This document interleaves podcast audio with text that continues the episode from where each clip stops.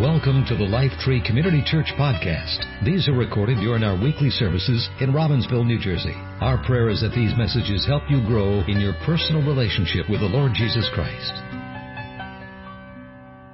So today, uh, it's it's it's yeah, it's my honor to introduce our speaker of the morning. Uh, it's going to be my my dad, and uh, my dad.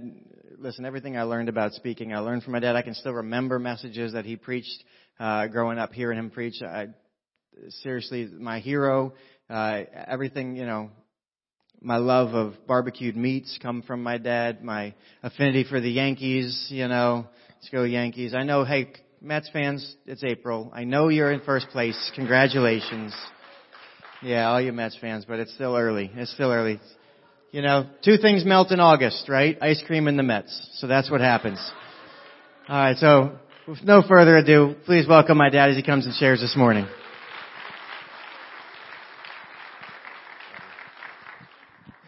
And the Red Sox.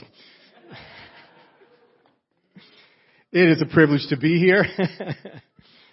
um, okay, we have three kids, one of each, and um, when when they were younger, a little payback here, but this is really relevant to what we just did um, we had this session around the table. It has nothing to do with what I'm speaking on.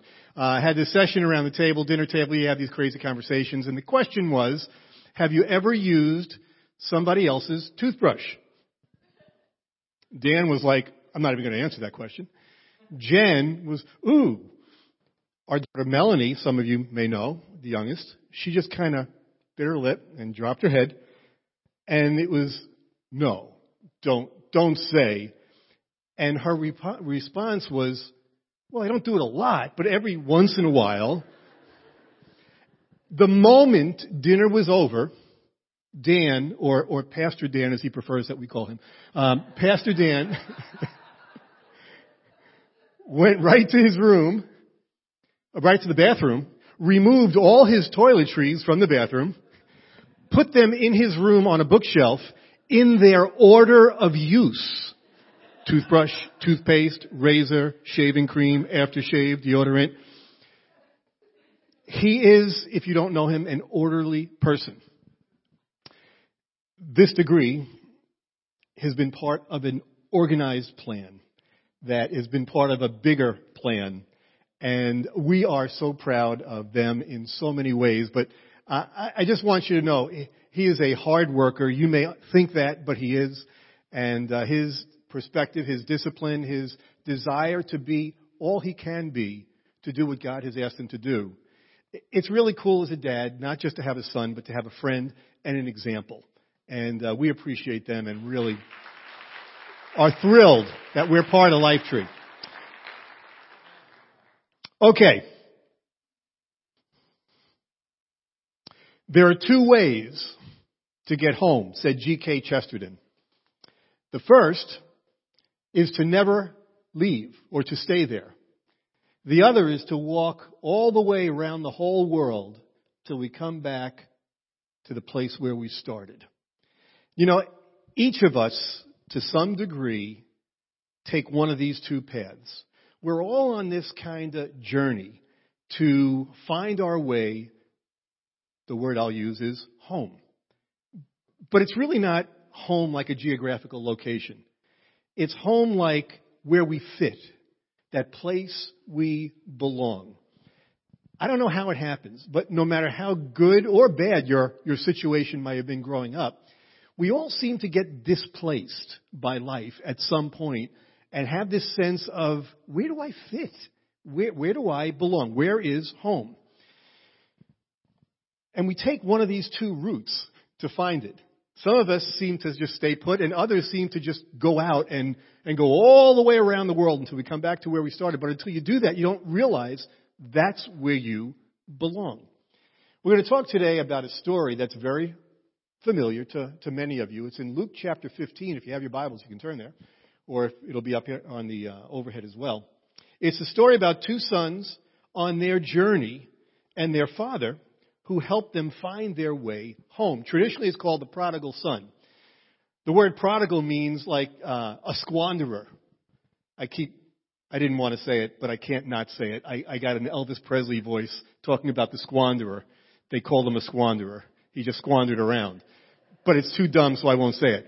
Um, the pro- prodigal is somebody who just, just throws everything, and, and we know it as the story of the prodigal son. And this is an incredible story. I mean, it's got so many perspectives, uh, so many distinct ways we can look at it. We're going to look through it today, and I'm going to be very simplistic about it. We're really not going to investigate all the lessons in it, but just uh, speak from one perspective. But I'd like to read it for you, and then I'd like to make some comments about it as we tell the story, and then just wrap it up with one major emphasis. So, um, if you have your Bibles, or if you're following along, in Luke chapter 15, verses 1 through 32, we read these words. To illustrate the point further, Jesus told them this story. A man had two sons. The younger son told his father, I want my share of your estate now before you die. So his father agreed to divide his wealth between his sons. A few days later, this younger son packed all his belongings and moved to a distant land, and there he wasted all his money in wild living. Prodigal. About the time his money ran out, a great famine swept over the land, and he began to starve. He persuaded a local farmer to hire him, and the man sent him to his fields to feed the pigs. The young man became so hungry that even the pods he was feeding the pigs looked good to him, but no one gave him anything.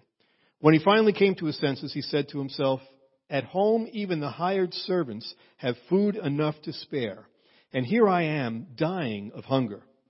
I'll go home to my father and say, Father, I have sinned against both heaven and you. I'm no longer worthy of being called your son. Please take me on as a hired servant.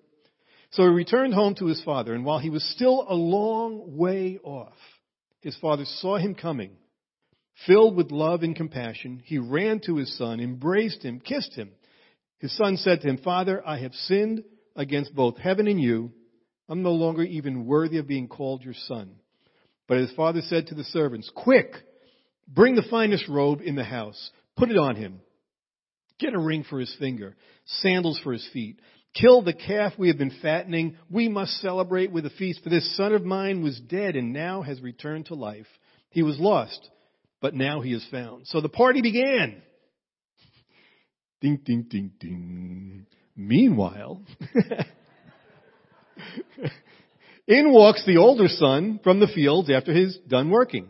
When he returned home, he heard music and dancing in the house. He asked one of the servants, what's going on? Your brother is back, he was told, and your father has killed the fattened calf we're celebrating because of his safe return. The older brother was angry, wouldn't even go in. So his father came out and begged him. But he replied, all these years I have slaved for you and never once refused to do a single thing you told me. A little bit of exaggeration maybe. And in all that time, you never gave me even a goat for a feast with my friends. Yet when this son of yours comes back after squandering your money on prostitutes, you celebrate by killing the fattened calf. His father said to him, Look, dear son, you have always stayed by me. Everything I have is yours. We had to celebrate this happy day, for your brother was dead and has come back to life. He was lost, but now he is found. Bow with me in prayer, and then we'll look a little more into the story. Father, thank you for your word. This book is thousands of years old, yet there are stories and phrases that hit us right where we live today. I pray that's what you do this morning. Lord, I ask that you give us each eyes that really see, that see our world, that see you and how you interact with us, ears that hear that hear your voice. Give us minds that are able to understand what you're saying and hearts that are ready and willing to respond to you. In Jesus' name I pray. Amen. Amen. It's a great story. I, I love it. It's got so much uh, insight, so many applications into it. Um, but really, I want to come at it from one perspective, and that's in light of the theme, the heart of the Father. I want to look at this story in a sense from the Father's perspective as we interact with it. And I've got to throw in this disclaimer uh, first, because Father is a weird term. You know, it's it means something different to everybody. Um, personally, my father in law was my hero. Godly man, faithful man, faithful to his wife, his family, just a great guy, a fix it guy. He, if it was broke, Pop could fix it. If Pop couldn't fix it, it couldn't be fixed. He was, he was that kind, he's my hero. I, you know, my biological father, not so much. My biological father left home when I was born. So I grew up fatherless. And all through my life, and still today, I have to very carefully, very intentionally separate my impression of father from my biological father in relation to my assumptions about my heavenly father. Because he's very different. When I use the word father, we all default to our definition. And whether your biological or your earthly father was a great example or maybe not so great, either way, I ask you to just kind of put those aside for a few moments as we focus on understanding what our heavenly father is really like and what his heart is all about. And this story tells us a lot about it. It basically goes like that. Father had two sons, all right? Uh, if you've had children, you know, uh, one child changes your life. Two, it's exponential. You know, it's not like one is, uh, two are double the issues of one. No, no, it, it's just, it's much more than that. The interaction, a father having two sons, to begin this story, says, okay, there's going to be a conflict here. A father has two sons, and obviously they're boys, they're going to fight, there's something between them. The conflict here really isn't between the two sons as much as it's between the sons and the father. He's got these two boys, and the younger one of them says, uh, Father, this is what I'm going to ask of you. I don't want to wait until you die to get my inheritance. I want you to give it to me now.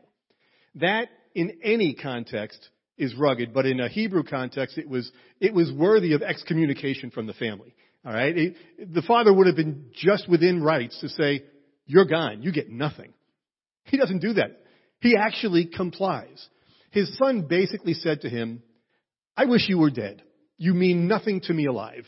All I'm hanging around for is my money, my part of the inheritance. So can I just have it now? And also in the Hebrew culture, uh, it, the, the first son, the older son, always got a double portion of the inheritance. So among two boys, the older one got two portions, the younger one got one. So he only had one third of the estate that was there. He said, you know, I'm going to cash in for an early retirement. Give me my money. Let me just get out of here now. It was horrendous what he did, but his father complies. He gives him the money, and about a week later, so just a few days later, this young guy takes his money, takes his stuff, packs up, and he's gone. He goes to a far country, and it says he wasted his money and time on wild living, loose living, whatever kind of translation your version might say. He went out partying. Okay, it was a, it was, it was a time. He had a party. He did whatever he wanted. It kind of troubles me that no matter how mature we might all be spiritually, there's a little part of us that would just love to try that. You know, just, just for a week, if we could just put a pause button on, be able to delete the file a week from now and do anything we want, unlimited spending, unlimited experience, zero consequence. It's just a little part. It's so, it, it troubles me. but that's, that's reality. And that's what he did. Unfortunately, it wasn't a river that was funding him. It was a lake. you know, a river keeps going, but this was a lake and the lake ran dry. And eventually the money runs out. The party was over. It says he ran out of money and then at that time, just coincidentally, a famine hits the land as well. So you know how it goes. The, the cash is gone, the friends are gone, the fun is gone, he's got nothing to eat, and what in the world, how in the world did I get here? As enjoyable as that kind of free for all might seem. You know, as fun as it's got its consequences, it's got its penalties. The Bible uses a word that's kind of archaic. We use it a lot in church. The word is called sin. And a lot, we, we, there's a great book written years ago called "Whatever Became of Sin." What, what, we don't use, we oh, it's so negative. It's so, just so you understand, God didn't identify certain things that He arbitrarily chose to be things he doesn't want us to do and calls them sin. Sin refers to behavior that destroys us. It's not coincidental.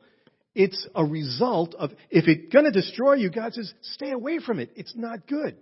He goes headlong into it and he finds out what we learn from the story. Ravi Zacharias said this, sin will take you farther than you want to go, keep you longer than you want to stay, and cost you more than you want to pay. and that's what he experienced. Uh, it wasn't supposed to be like this. This is not the way the story was supposed to end. This ride was supposed to continue. But that's, that's why we talk about living a life apart from that. Not because there are great things that would be so enjoyable, but God said no, so just deal with it. These are things that destroy lives. And that's what sin does to us. He finds that out. And he lives with this, he lives with this, and he, he's hungry, he gets a job, he's a good little Jewish boy, and he gets a job feeding pigs, okay, just a little bit of humor in the story. And he's, he's slopping hogs. And he's so hungry that he's wishing he could eat the stuff only the pigs would eat. It, it got really bad. But he did not change his circumstances. I mean, this just blows my mind. At the point you run out of money, that's the point. At the point you realize you're going to run out of money, that's when you start to make arrangements for a change. He doesn't. He just goes on and on and on. Why? Because he cannot come to grips with the fact of admitting he was wrong. It's amazing what our pride will do to us and how far we go to continue to do what we chose to do just to prove that we were right. Richard Dobbins said, until the pain of staying the same is greater than the pain of change, people will choose to stay the same. we've all seen that in others. We've never experienced it ourselves, but we've seen it in others, usually in-laws, but it's out there. This guy had an amazing tolerance for pain. But he finally comes to his senses in verse 17. It, he finally says, I got to deal with reality. Look in the mirror and recognize what you see. Holy mackerel, where, how did I get here? He comes to his senses. Now picture him. He's dirty, he's smelly, he's hungry, totally forgotten out in a foreign land, denying his existential reality, living each day going, it's all good. It's, you know, I like pigs. It's not so bad. What am I? He finally comes to his senses. Susan Scott, in a great book called Fierce Conversations, if you've never read it, I really would encourage you to read it. Forgive me for saying it so bluntly. It's a woman writing about communication, and I am recommending it. It's a great book. that's, that's really blunt out there. She is brilliant. She asked this question in key points of your life. What are you trying to not know? What are you trying to not know? He had to answer this question. What am I trying to not know? Trying to not know that I don't want to face reality and say I was wrong. I don't want to go home and eat crow. I don't want the, the embarrassment, the shame. I'm trying to not know that life is not the way I planned it to be. And he reckons with that. And for the first time in his life, he does the right thing. He develops, I know what I'm going to do. I'm going to go home. I'm going to talk to my father. I'm going to say, Father, I am not even worthy to be called your son. Uh, please, uh, just give me a job. Just let me live like a servant because at least those guys had a roof over their head and food to eat. And he does that.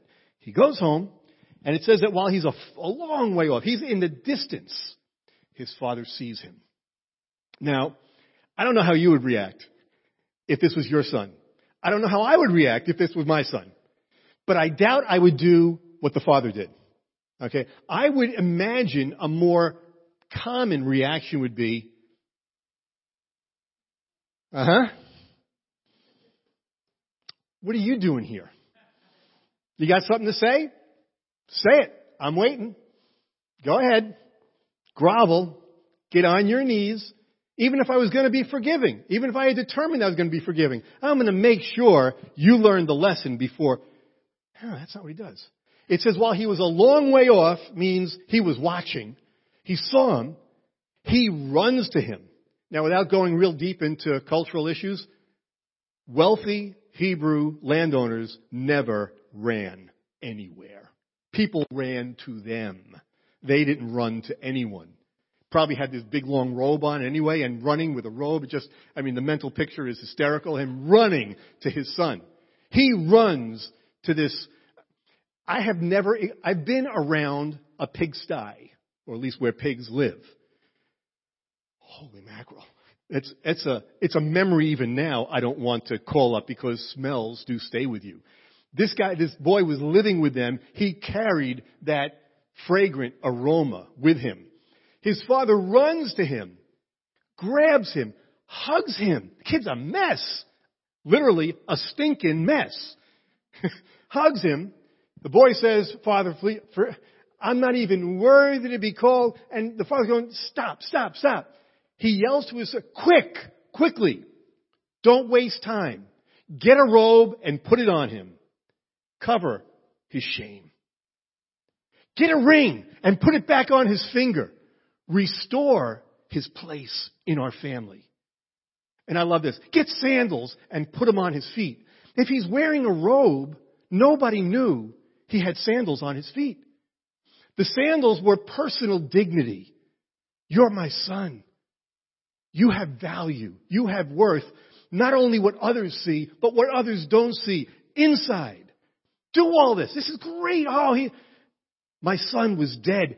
He has begun. It doesn't say he's alive again. It says he has begun to live. Like for the first time, he gets it. And it's a wonderful reunion. Listen, sin may take you farther than you want to go. It may keep you longer than you want to stay. It may cost you more than you want to pay. But nothing you can do is so shameful that it will keep your heavenly Father from running to you as soon, the moment you turn to Him, He runs to cover your shame, to restore you, to give you dignity again. Ding, ding, ding, ding. Meanwhile, back at the ranch, older brother comes in, he goes, hey, I smell a great barbecue. I hear music. What's hanging, dudes? What's going on? well, you're not going to believe this, but your brother is home. He's back. Matter of fact, your father is so overjoyed. You know that little calf that we were fattening up for some great celebration? He killed him, and he's bar. That's what you're smelling. We're going to have a feast. We're celebrating. Your brother is home. This guy gets so angry he doesn't even go in the house. It's amazing what happens. He, he's, he's furious not only with his brother, his anger is with his father. How in the world? Are you out of your mind? This guy, your son, not my brother, your son, who wasted your wealth, wasn't his father's wealth, it was his own inheritance. He's wasted all of this on unbelievably shameful activity, behavior. He's come home and you well, are you crazy? What have you done? His father says, please, come on in. No, come on. No. They, they get at odds. Okay. Here's the irony. He's living right at home. The younger brother took off, broke relationship with his father. The older brother lived right at home. But he had no relationship with his father either. His relationship was not healthy. Proximity doesn't imply relationship. You can live right in the center of the father's house and still be miles away from his heart. Just because you're close doesn't mean you're near. A.W. Tozer said this. We're not as close to God as we ought to be, but every man is as close to God as he wants to be. We may not be as close to God as we ought to be. Are you as close to God as, raise your hand. Are you as close to God as you ought to be? There should be nobody raising it. We know that. But every one of us is as close to God as we want to be. There's no limit to how close we, God doesn't say, no, you can't come any closer. Stay away.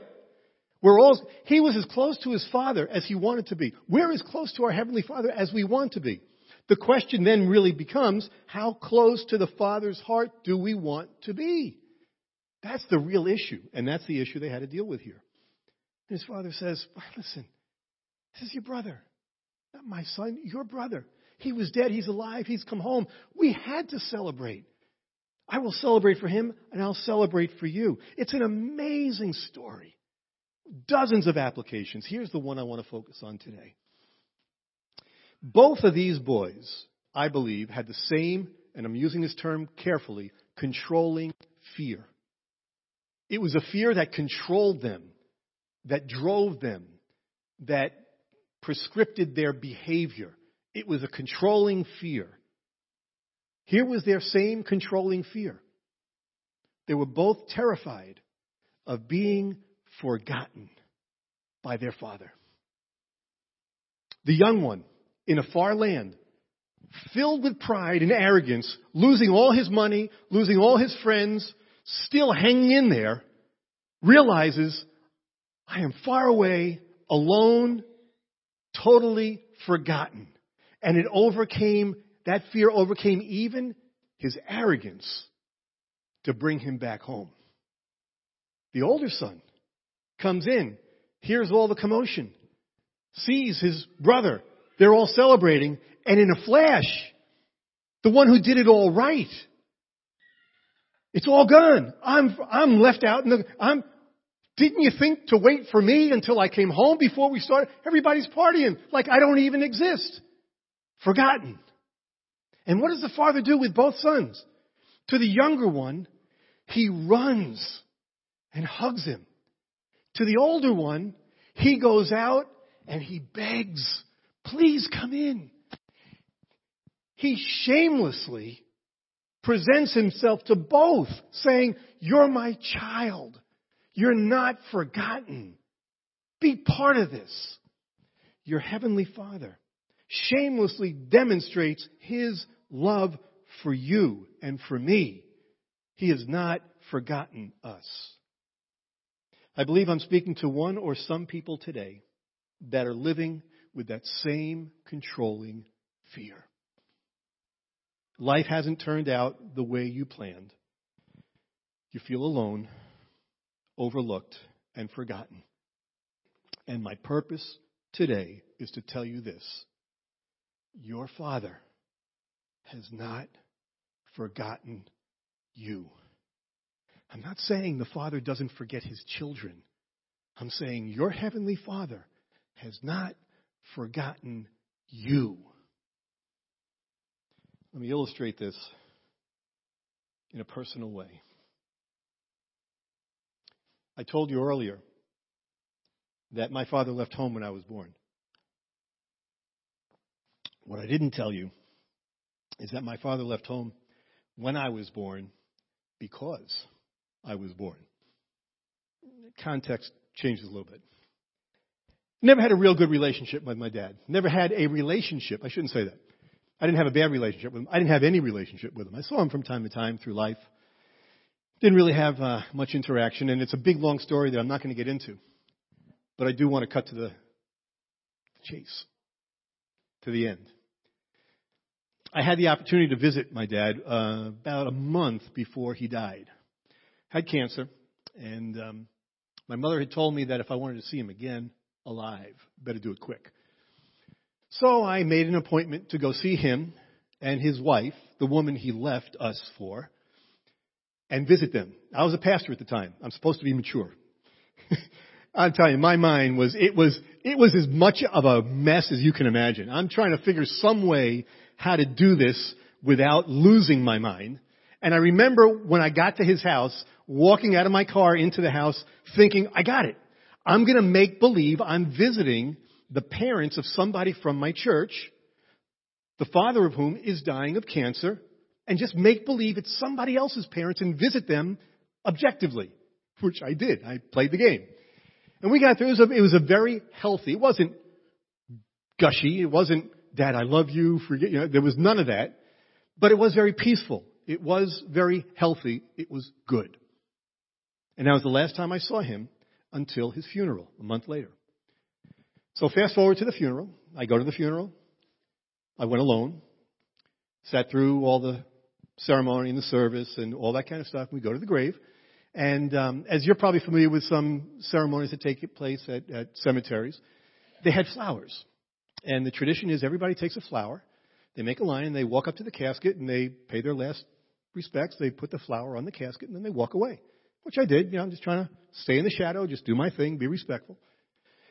As I'm walking up, I'm thinking and I'm going through my mind all this different stuff, and I looked around, and all of a sudden, I realize I am the last guy online. Nobody behind me. And the thought comes right into my head. Well, Dad, I guess this is picturesque. All my life, when it came to you and me, I was always the last one in line. It was like a rumbling volcano, and 30 years of rejection started to rumble and boil within. And God spoke to me, and He gave me a direction. He said this He said, Dave, you either deal with this now, or you carry this for the rest of your life. Your choice. As I got up to that casket, put the flower down, and I said audibly, No hard feelings. At that moment, you can argue all you want about whether you can hear God's voice or not. You can't argue with me.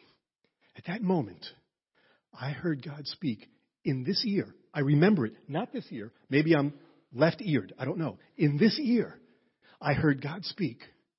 And He said, I am the Father of the fatherless. You know what God was saying to me? He was saying to me the same thing He's saying to each of us. I have not forgotten you. Your biological father, your earthly father, your image, your definition of father may be different. Set that aside. Don't make assumptions about who I am. Don't think that because I'm a father to the fatherless means I'm a father like your father. I am not like your father. I'm a good, good guy. I'm a different. I'm the one who will never, ever forget you. Maybe you're a single parent. Maybe you're working 30 hours a day trying to get by. Maybe your marriage isn't what you dreamed it would be. Maybe you dreamed you would be married and you're not. Your daily thought is, it wasn't supposed to happen this way. You're alone, feeling abandoned, like your life has fallen between the cracks. Listen to me. You don't need to toughen up. You need to come home. You need to come home. And if you read the text very carefully, it doesn't say the younger son went home. It said he went home to his father. Home is not a geographical place, it's a relationship. He hasn't forgotten you. He's waiting for you, watching from a long way off. And the moment, the moment you turn towards home, He will run. He will cover. He will restore. He will build your personal dignity and put you back where you belong. Home is where you belong. You find belonging. There are two ways to get home. One is to never leave. The other is to walk all the way around the world until you come back to where you started. Whichever way you take, my prayer is that you don't just find your way back home, but that you find your way back home to your Father's heart today. Lord, thank you for each person that's here. We each bear a different story. We have a different history. We have similar looking suitcases, baggage. On the outside, they all look the same, but the contents are very different. On any given Sunday, we can look around and wish we were like everybody else here who has no problems. And ironically, we all think that. We're all just trying to find our way back home.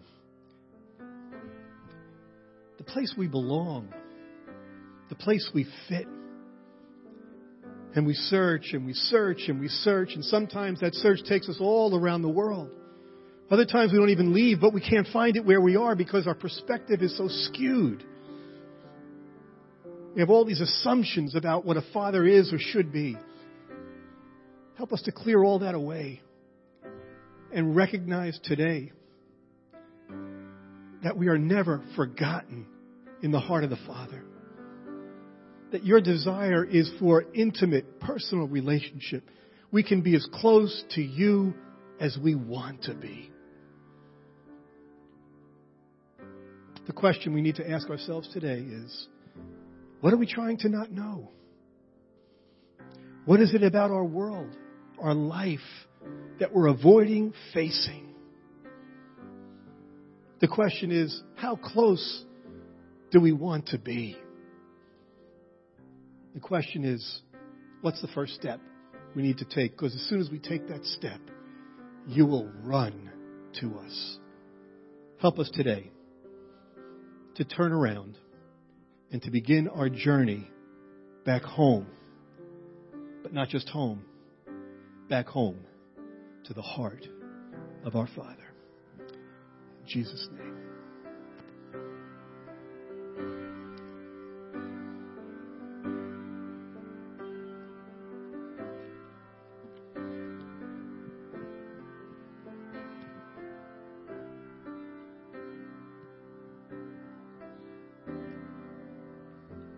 Told you. It's fine. Nikki's just going to play, and on the back of your connection cards, an opportunity for you to respond this morning. It's going to take a minute. I invite you to respond this morning. One of my favorite things about uh, technology is GPS. It's just a little button you can push no matter where you are. She says go go home. You know that button? Just tap it and just go home. And wherever you are, it'll route you. No matter how complicated it is, it will find home. Today, that's our that's our step. How do we find home? I got good news. You don't have to push a button on a GPS. God's right here. Home is wherever you are, because God will find you there. He comes running to you. All you got to do is look. Make a decision. I want to go home. And invite God to find you where you are, and He will walk with you. Home's not in this building. There's nothing magical about this building. It's drywall and wood. Home can be in your car. It can be in your bedroom, in your office. It could be in your school. Say, God, I just want to know. I just want to go home. I want you to be, I want to know I've got a place there. Thank you for listening to this week's podcast. We hope you were encouraged by this message. For more information about LifeTree, please check us out online at lifetreecc.com.